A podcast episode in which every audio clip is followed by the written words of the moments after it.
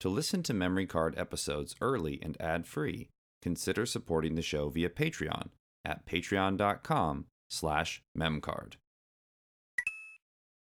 Hey there, video game fans. Well, wait, is that what I normally say?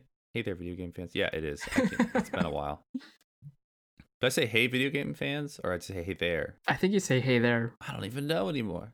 Hey there. Oh, boy. Hey there, video game fans. I'm Ben Bertoli. And I'm Push Dustin. And this is memory card.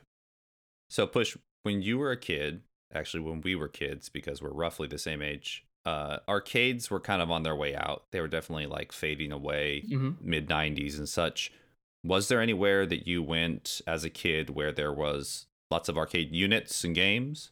So, um, when I was a kid, like my dad actually worked in a, a bowling alley, and so because of that, there was actually like three or four arcades, kind of like in this game center area of the bowling alley. And so whenever he would work, and I would be there like either after school or you know waiting for him to get off of work, um, sometimes I would play arcade games there. In particular, I would actually play uh, some pinball games oh nice the owner of the um, bowling alley, his name was like I think his name was Nano. He uh, had an old computer that actually used floppy disk and everything like that. It was probably relevant at the time. I think, kind of dating myself there, but I remember like inserting the floppy disk and playing um some pinball games on on his computer and also in real life. I was pretty short, so I couldn't see over the the pinballs thing, so I had to stand on one of those stools. yeah this was in high school right Yeah. Uh, yeah, I feel like the only places that really had them when we were growing up, at least uh, in my neck of the woods, were like pizza places sometimes and like Yeah. bowling alleys. And there was this one uh, place where I grew up that was called Bogies Mhm. that had like uh, go kart racing and like uh, baseball cages. Mm. And they had like an arcade where you could win like tickets and prizes, but there was a part of the arcade for you know for fun. You didn't you didn't win any prizes by winning Street Fighter or Mortal Kombat. You just like got to beat people up Yeah. that's that's the place that I played the most, like arcade games and pinball games. Um, I distinctly remember playing uh, Hydro Thunder, right, the boat racing game, quite a bit. Mhm. Yeah, that kind of brings us to our topic today because we're going to be talking not exactly about pinball games. Well, we're going to be talking about games that have pinball in them, that are video games, but not actual physical pinball units. virtual pinball tables. That's right. So let's get it going.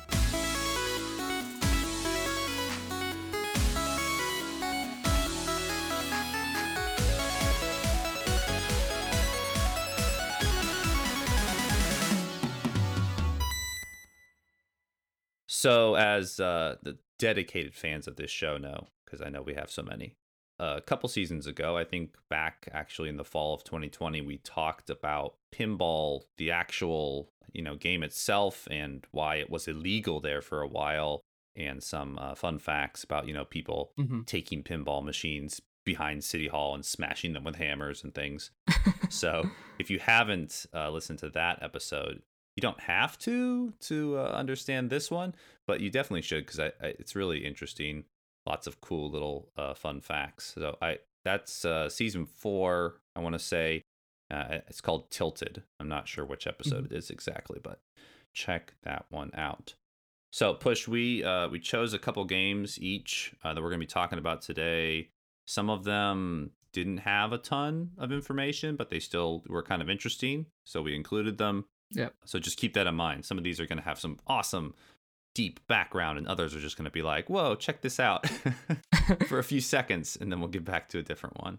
Yeah. I am going to start off with one that I actually discovered while I was researching for um, an article for A Profound Waste of Time, which is an awesome uh, gaming magazine that I, I wrote a, a feature article for. And that article was about the history of Hal Laboratory, who um, everybody knows as the creator of uh, Kirby, and uh, they worked on Smash Brothers there at the start and lots of other games. Mhm. But one of the ones that kind of stuck out to me was this game that was called Revenge of the Gator. Do you know about this game, Push? Have you heard of this game? I actually I don't. Okay, well, perfect. Then I can clue you in.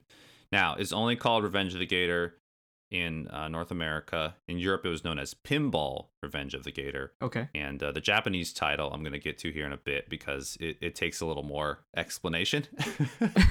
Although I will I will say like I don't understand if you're supposed to be representing the gator in the game and you're getting revenge on somebody else or if the gator is Mhm. getting revenge on you for like uh, playing pinball with it.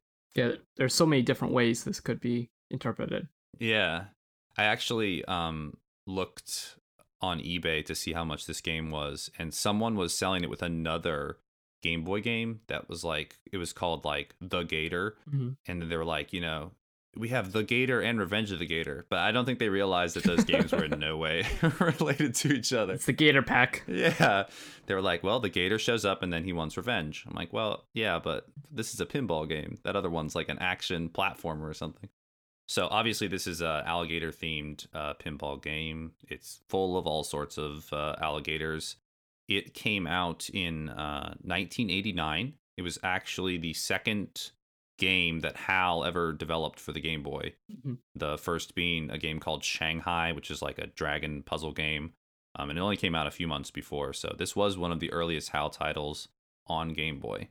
And it's it's pretty basic. There's only like I think there's four main boards that like your ball can travel up and down through. You can't switch it to anything else. Mhm. And if your ball drops through the bottom, um, like one screen is just like this gator down below that like eats your ball. It's pretty cute. They obviously like insert uh, gators like throughout. And uh, there was two player. You could play two player by um, like you play a round and then you hand off the Game Boy to somebody else, or you could play two player through the link cable. Mhm. I feel like I didn't really use the link cable much outside of Pokemon as a kid. Did you? Ah, let's see. I'm trying to think of what games I had that would use it. I feel like I only had a few, and it never seemed like it was like worth it, like worth the hassle of figuring out like how to jam it in there and get it all set up. Yeah. It was probably pretty easy now that I think about it, but I think I definitely got it for Pokemon yeah. because I remember mine was being like clear, Oh, so I had a, I had a later one. I didn't have the the first generation link cable. yeah, like the black, Yeah. like normal. Yeah, not the most exciting looking accessory, but it is it is kind of neat. So if you wanted to, you could go head to head in Revenge of the Gator and kind of knock the ball back and forth, and then if you know if it fell on your side, then the other person got a point. And outside of that original normal board full of gators, there were um, some bonus stages where you had to like make a gator fall in the water. Mhm. There's one where you had to uh, hit these little uh, eggs, gator eggs, and then they would hatch, and the gators inside had wings, and they'd like fly around, which is not not normal for gators, uh, from what I've heard. Yeah. And then there was another one where you had to like hit a bunch of little gators and then make this big one come out. You had to hit him with the ball. Pretty standard stuff. Now, it gets kind of interesting when we talk about the Japan version, which was known as Pinball, the Great 66 Alligator Parade. Oh, Completely different than the North American name. No revenge. it sounds exciting. It does. And I mean, if you heard that name, what would be your first question, Push? Um, what are they celebrating? that's not what I was expecting you to say. Yeah, that's a good question too. I don't think they cover that in the game. Oh, But my question when I read that was are there actually 66 alligators in this game? Mhm. And so um googling in English, I got nothing. But when I plugged it in when I plugged in the Japanese kanji into Google dot, Yeah. you know, JP, one of the first hits was like, "Hey, are there 66 alligators in this game?" and some guy like broke it down like screen by screen like pointing out every single alligator and uh, by the end he was kind of struggling he was at about like 63 or 64 alligators hmm and he was like like that's it i can't find any more alligators but then he realized that the the logo for the game Oh. had two alligator had two alligator mouths in it and he was like all right those are the last two Like, Wow. that's it i'm counting it as 66 so i'm not sure why they decided to put that exact number on there because Mhm. it seems kind of like arbitrary like why not call it like Yeah. pinball alligator parade why 66 alligator it's weird I mean, like when you have the number, it sets the expectation in your head, and you're you're going in there, and you're like, I know exactly. I'm gonna see 66 alligators. Right you would think that like when the ball hit an alligator it'd like start a tally in the corner like one two three oh yeah, hit all 66 alligators But one yeah, I mean- alligator, ha ha ha. yeah, but then you'd have to lose your ball at some point and have it eaten for it to count that alligator. So Oh. this game actually came out uh, for the Nintendo 3DS. So if you're like, hey, I want to play Revenge of the Gator, you probably can if you own a 3DS. Um, I believe the eShop's still up, right? Mm-hmm. Yep. For that. It is. So yeah, I bet it. I bet it's a couple of bucks. Um, the reviews for it were like decent. I think it got like a thirty out of 40 Mhm. And uh, Famitsu, which gave it the Silver Hall of Fame award, Okay. not bad, and definitely uh, a kind of a precursor to Kirby's Pinball and Pokemon Pinball, which uh, I believe Hal helped with both of those. Mhm. Oh, you know what we forgot to mention is that we're completely ignoring Oh yes. straight up Nintendo pinball games in this. We were trying to stay away from those. There's so many of them. Mhm. So we're like, we're going to do ones that are not related specifically to Nintendo characters. Yes. Uh, uh, if you made it this far in, into the episode and you're expecting Nintendo character pinball games, I'm sorry, but maybe next season or the season after that. We're going to broaden your horizons here. We're going to teach you something new. I I definitely learned um while researching for this episode. I learned a lot about uh different types of pinball games I'd never heard about before. So I was very excited. All right. Well, tell us about the uh, the first pinball uh, game that you researched. So the main ones that I researched is actually a series of games, Hmm. um, and it's the Crush Pinball series. And the Crush Pinball series, they were made by a company called Compile, which you definitely know about, but you probably just don't r- realize that you know about them. Do I? Do you know uh, Compile? No, I don't think I do. Like, not off the top of my head. Yeah, yeah. So they they actually worked on um they were the the creators of the Puyo Puyo series, Oh, okay. and you know which eventually uh was taken over by Sega. Right. And that's that's the one where you match the blobs, right? Yeah, yeah. But I think before Okay. that, it was a completely different genre. We'll probably do a Puyo Puyo episode at some point.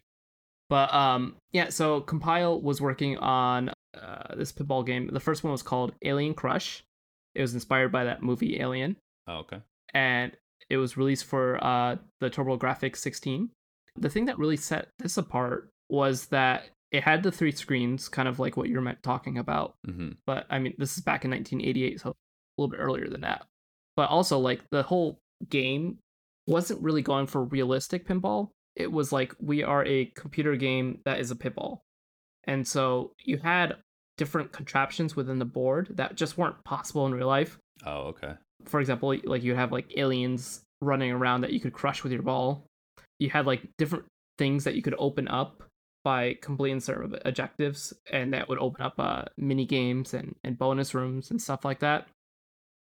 And overall, the game just had a really, a really, really creepy vibe to it, really grotesque.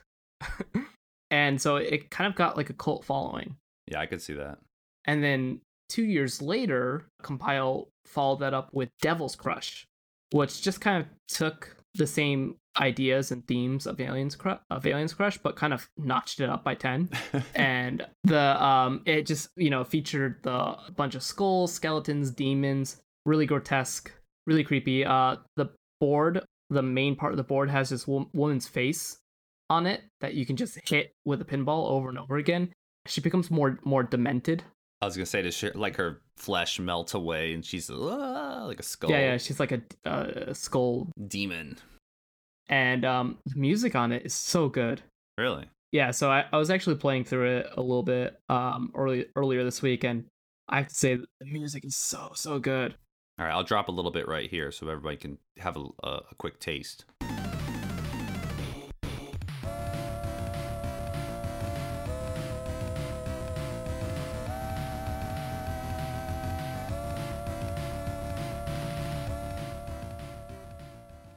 Uh, so yeah, it was also really popular, and then um, they decided to release a version of it for the Sega Genesis, which was called um, Devil Crash Mega Drive in Japan.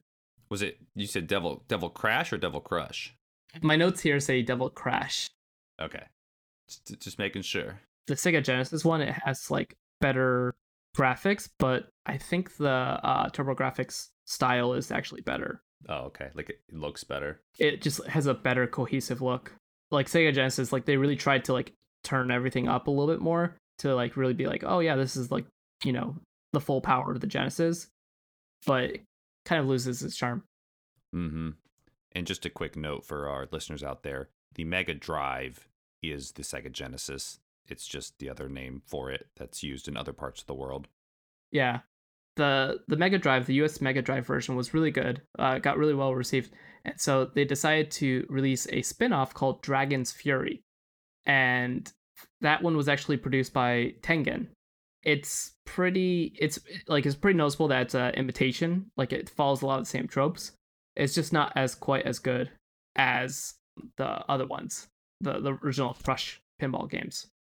Finally, um, Compile came back and they decided to make a third entry into the series, and that was called Jackie Crush. Jackie Crush, like Jackie Chan. J A K I, like uh, it's like a demon in Japanese. Oh, all right, all right, a little different. And this one was actually released for the Super Famicom, and it never made its way to the West, which is really unfortunate because it's also really, really good. Oh, it's like the best one.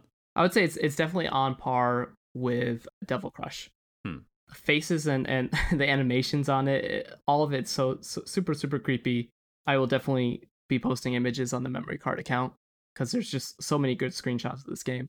So after that, like Compile went bankrupt several years later, and so there was not really any other Crush games for a long, long time Oh no. but I think Hudson Soft owned all the um, IP. So later in um, 2008, they actually decided to re-release the um, the first two games on the Wii Virtual Console, and so following that, they also released a uh, WiiWare downloadable game called Alien Crush Returns, Oh, cool. Which was developed by Tamsoft and published by Hudson Soft. Man, I, I didn't think there was going to be so many entries in this. This is crazy. It's it's all over the place because of IP rights and Yeah, with um with Alien Crush Returns, it's a little bit shorter. It's it's noticeably different because it's not made by Compile.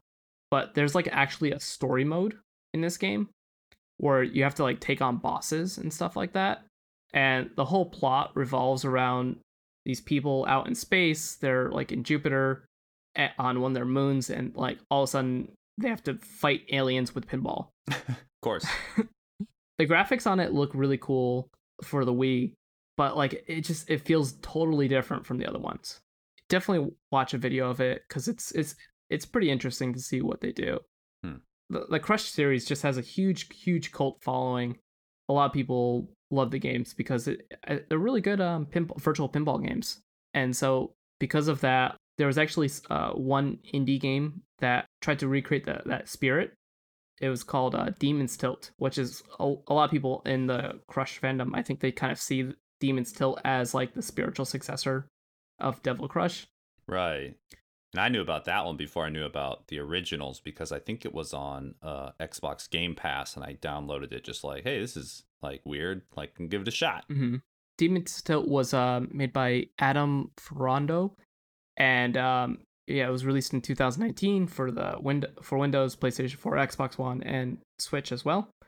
And it's it features a lot of the same themes as Devil Crush, where it's like a huge screen and you have lots of different objectives and different ways to get bonuses and, and bonus rooms and stuff like that. So definitely check that out if you're interested in a modern take of the Crush formula. That sound means that we're putting the episode on pause just for a moment so we can briefly explain how you can support Memory Card. If you enjoy our content, you can show your support by leaving positive reviews on your podcasting service of choice. Four or five stars and a few kind words go a long way when it comes to convincing others to give the show a listen, so please do so if you find the time. Spreading the word is also super helpful. If you know anyone who's into gaming or history, or maybe even both, you should consider sharing Memory Card with them. Every season, we strive to reach a wider audience, and you can help. If you're feeling extra supportive, you can head over to patreon.com slash memcard. Every single one of our patrons gets access to early and ad-free episodes. Higher tiers include bonus episodes, shoutouts, stickers, and more. We certainly hope you'll check it out and consider becoming one of our lovely patrons. Once again, that's patreon.com slash M-E-M-C-A-R-D. Oh yeah, I put my uh, memory card sticker on my phone case. Uh, where'd you put yours? Uh, yeah, I slapped one on my laptop and I also put one on my skateboard helmet. Wait, you got more than one? Thanks for taking the time to hear us out. Let's get back to the show. I know you can hear me. All right, are you ready to hear about uh, the most demonic pinball, though? Oh. Beats it out, and it's called Sonic Spinball. Ooh. Everyone knows that Sonic is a demon. We're going to dive deep into that. He's the Blue Devil. That's right. so, Sonic Spinball um, is obviously a game about Sonic the Hedgehog who has um, not like become a pinball due to any curse, but you know, he's always rolling up into a ball anyway. So you might as well, uh, you know, just kind of bat him around. And uh, this game, which uh, came out in 1993, was actually the result of Sega realizing that they were not going to be able to get Sonic the Hedgehog 3 out in time for the big holiday release. And so, um, in a in a bit of a panic, they uh, said, "Okay, we have this staff at the Sega Technical Institute, which was in California, American staff and some Japanese staff. And they were like, we're going to have the American side of things focus on Sonic Spinball, this new game. We're going to have the Japanese team focus mostly on Sonic 3, Sonic and Knuckles, you know, the main series in the game. And there was a little bit of back and forth. I think they moved some important Japanese people over to help and make sure that the Sonic Spinball kind of like got off the ground correctly. And the idea for Sonic Spinball actually came from the casino levels in Sonic 2. When players were polled about like their favorite levels, most of them said that the casino levels were like the most fun because there's like lights and there's noise and you can bounce off of stuff. And they were like, okay, well, you know, we can't do gambling Sonic, you know, Sonic Blackjack or whatever. So I guess we'll shoot for uh, pinball which, if you listen to the last pinball episode, you know has some uh, some gambling background a little bit. Mm-hmm. Sonic Spinball is actually one of the few Sonic games that's not set in the original Sonic universe. It's actually based on the um, animated series Sonic the Hedgehog. Oh, so there's not many games, at least uh, back in the day, that are set in that universe but it does have like the classic, you know, Sonic and Tails are going up against Dr. Robotnik, who has built a fortress on top of a volcano to transform animals into robots. Which, when I read that, I was like, is he taking living things and making them robots? But then I realized he's just putting like living animals inside of robots to power them. Which, which makes a lot of sense. I guess I didn't really think about it because I didn't play a lot of Sonic games. But when you jump on bad guys, like little birds fly out of them and stuff. Yeah, yeah. Yeah, that, that was in Sonic 1 and 2. Right. So he's just like, he's up in production here. He's trying to get more evil robots out there. So yep. as Sonic and Tails fly in, Sonic gets like shot out of the air and ends up beneath the volcano. And thus, you must help pinball him up uh, and destroy the, the machinery. And then eventually, you know, Robotnik himself. It's a little different than, than a normal pinball game just because they tried to add in some elements of platforming. Like mm-hmm. you can shoot Sonic up, and then if he goes by an edge, he'll like grab onto it and pull himself up and just kind of stand there. And then you could make him jump, you know, in a certain direction. So the platforming elements are there, but the pinball part is definitely like the main thing that they were shooting for. And I guess because they had to kind of like crunch this game out so quickly, they had to make it in under a year which was kind of unheard of at the time for like a big, you know, launch title. Yeah. They had to change programming languages like halfway through. Oh, and uh, like I said, they had to bring in like, you know, help from Japan. I guess within like two months, like 61 days, it says here between June and August, they built it from like a very rough playable build to a completely done game, which is like super wild. Mm-hmm right before the game was about to ship, like literally weeks before, the team who was working on Sonic Spinball was informed that Sega did not own the rights to the Sonic the Hedgehog theme. like the, you know, that one. Um, yeah. Apparently, it was and possibly still is owned by Japanese band Dreams Come True, who wrote and composed the soundtrack for the first two Sonic games. And so the lead composer, whose name was Howard Drossin, had to write a new theme within two hours so they could get it like put into the game and sent out. Oh, jeez. Which just sounds like the most like terrifying thing. The game sold well, um, despite the uh, people working on it kind of being worried that it had been rushed out the door. But it actually uh, did really well. It actually did well enough that they decided to like demake it for the Master System. You know, bring it down from 16 to 8 bits, and uh, it came out for that. It was a little worse, obviously, you know, in looks and performance. Yep. And then they also decided to come out with a Game Gear version of it that also sold decently well. And um, if you own any Sonic collection, Sonic Mega Collection, Sonic's Ultimate Genesis Collection, Sega Smash Pack, Mhm. Sonic Gems Collection, it's on there. It's always on there. They bundle it and everything. It's been released on the Wii's Virtual Console. It's been released on Steam.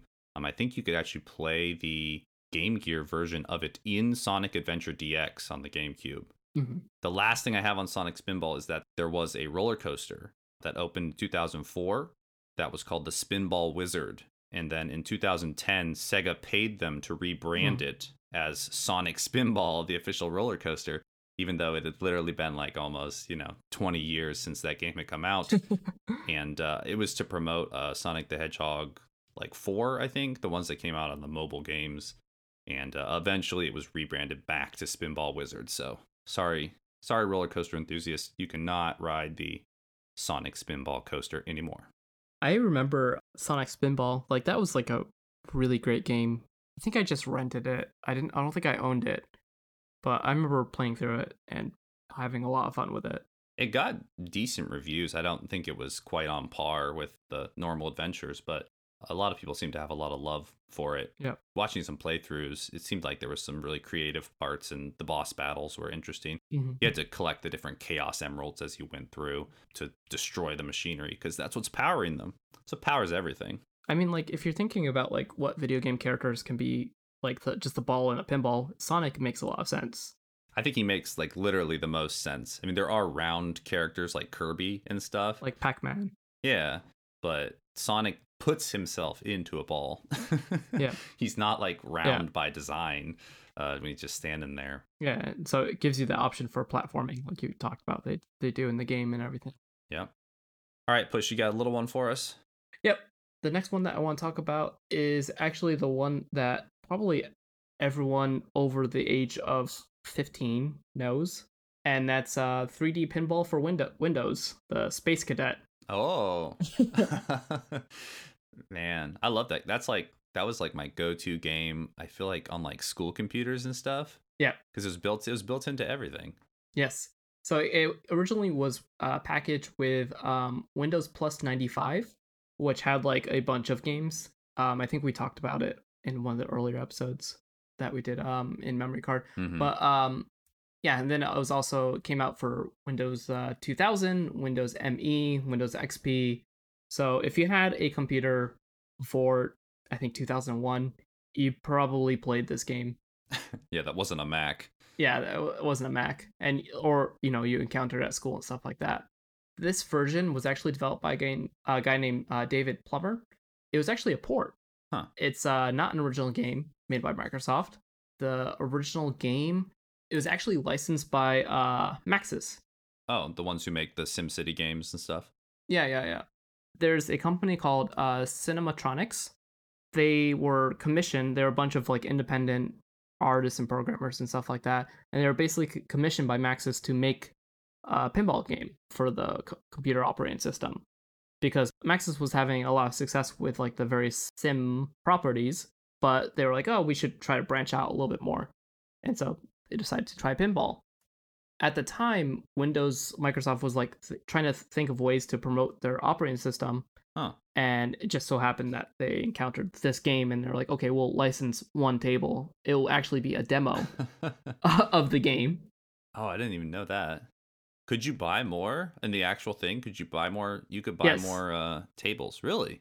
yes there's actually more tables the full game is actually a little different but if you look very very closely at the windows xp or earlier built-in game the the free version the bumpers on the sides they actually say maxis and cinematronics Oh, but they're like super dark red so they're very very hard to read.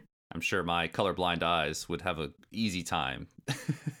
in addition to that, like when you go into the about uh pinball game, it doesn't say anything about it being like a demo, really. It just says like you can call Maxis to like order the full game, but it doesn't like really say anything about ordering the full game or anything like that about this is a demo or this is a limited version. So it wasn't like a like a DLC thing like today where you could say, "Oh, I want to upgrade," and then you would download it. You'd have to actually ship a new game to your house, right? Put the disc in. Yeah, you, you'd have to buy a CD. Right. Yeah, that makes more sense. Yeah. I don't know why I was thinking it was just like a, you know, buy the whole thing now button.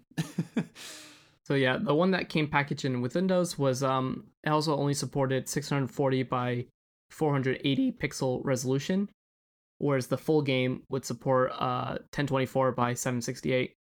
Uh, there's also a couple of other changes with the full game. The splash screen was changed. The little graphic on the side, uh, if you remember, it had like a cartoon guy mm-hmm. in a spaceship. That was like Right. updated to like a full realistic looking spaceship in the full version.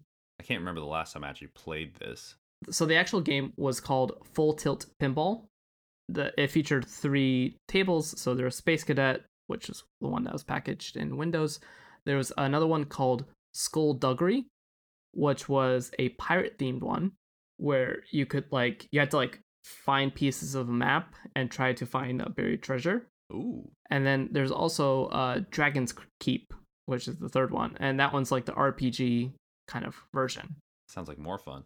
even though a lot of people don't realize that Space Cadet was a demo, uh, the game did well enough, and it did receive a sequel called Full Tilt Pinball 2. Huh. And that featured three different tables, and that those were Mad Scientist, Alien Daze, and Captain Hero. Captain Hero. Yeah, it's like the most generic superhero name I've ever heard in my life. they're just like, okay, we, okay, we give up. I, I don't know if it's like success that everyone still remembers Space Cadet, and failure that no one realizes that it's a actually a demo.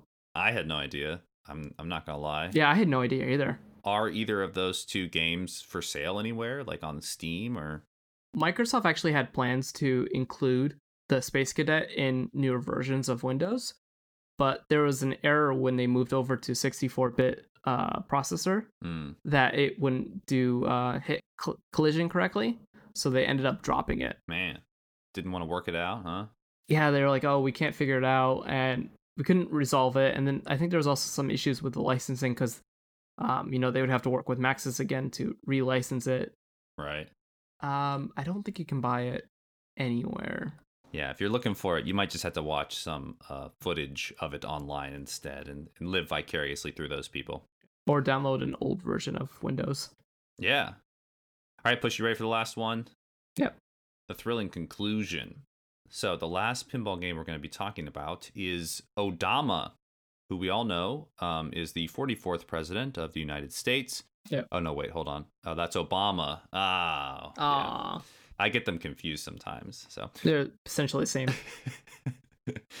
I love it when Barack Obama rolls up into a ball and he crushes all his enemies. That's my favorite part. Odama literally means great ball in uh, Japanese. And this was a game that came out for the GameCube in 2006. And it was actually the last GameCube exclusive game that Nintendo published because they also published uh, Legend of Zelda Twilight Princess, but that game also came to uh, the Wii. So technically, it's not a GameCube exclusive.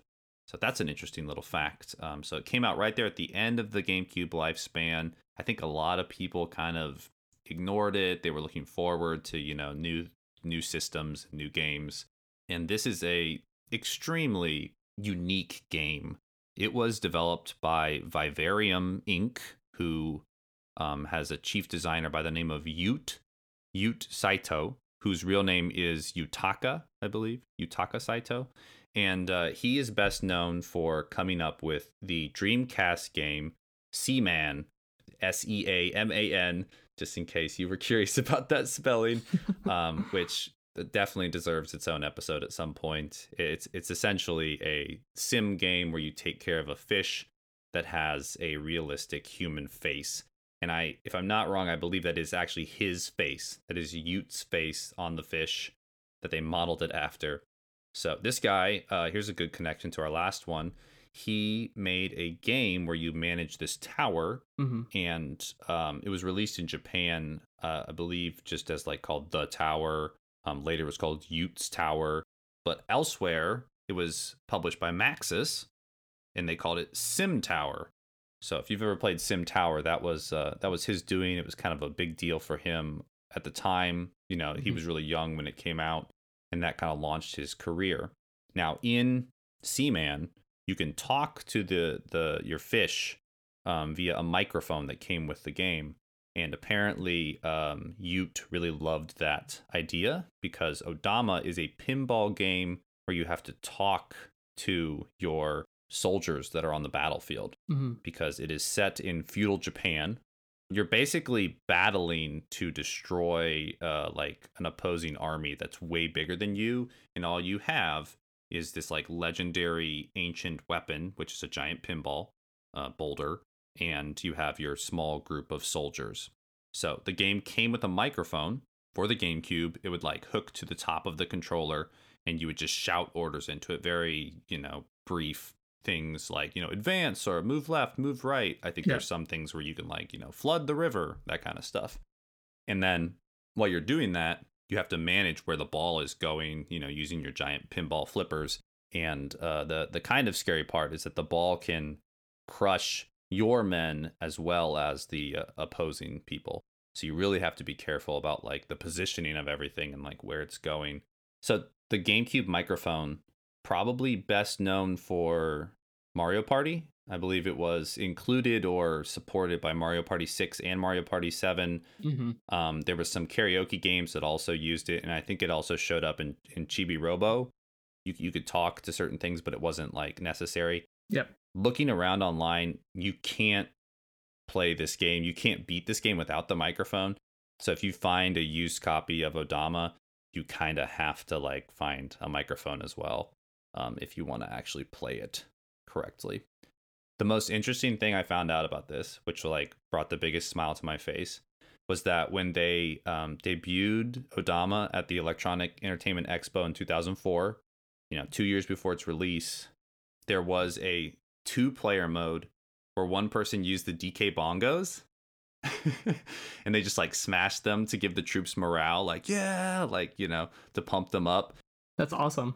Yeah, and also to distract the enemy troops by, you know, causing like wild noise. And I'm like, man, that is the most like unnecessary second player activity I've ever heard of, but it sounds like it'd be so much fun.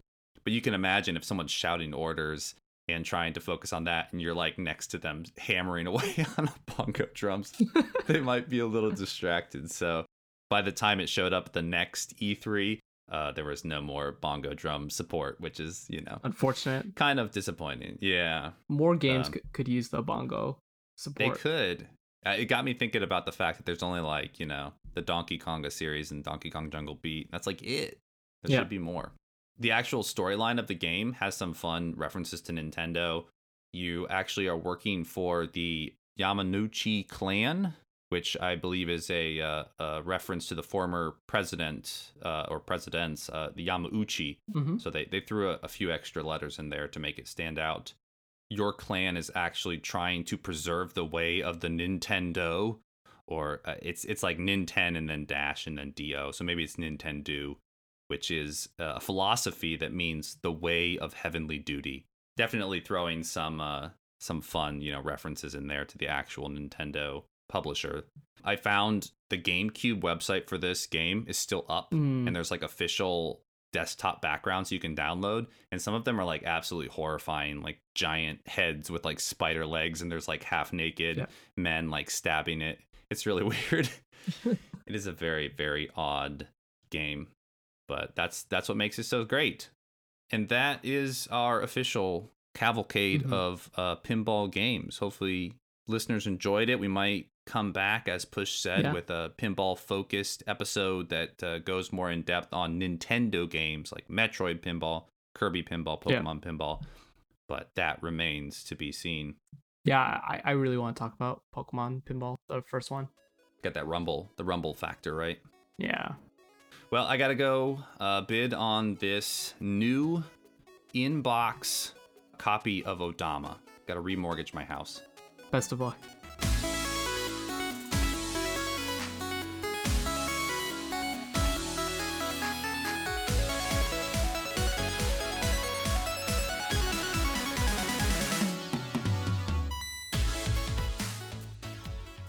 That's all for now. Thanks for listening. Our intro and outro music was crafted by talented chiptune composer Jamatar. You can find more of his bangin' beats by searching Jamatar, that's J A M A T A R, on Spotify or visiting jamatar.com. If you have any feedback on the podcast or would like to recommend a topic, feel free to reach out to us via Twitter at MemCardShow. Or you can visit our website, memorycardshow.com. If you'd like to follow Ben and I, we can be found at Super Bentendo and at Push Dustin, respectively. Have you considered supporting Memory Card on Patreon? If not, we hope you will. Currently, we're supported by quite a few awesome people, all of which get access to early, ad free episodes. These people include Jackson Bertoli, Taylor Bias, Cody Sam, Michael Strickland, Tyler Davis, Courtney Cotton, Harrison, Jorge Bajija, Manuel Vitella, Ray Schneider, Shala, Nick Callis, Sandra L., and Robert Melville. All of our Patreon info can be found on the support section of our website or on patreon.com slash memcard. We'll be back really soon with some more gaming history goodness, so be sure to subscribe and leave a review if you've enjoyed the show. We'll see you soon.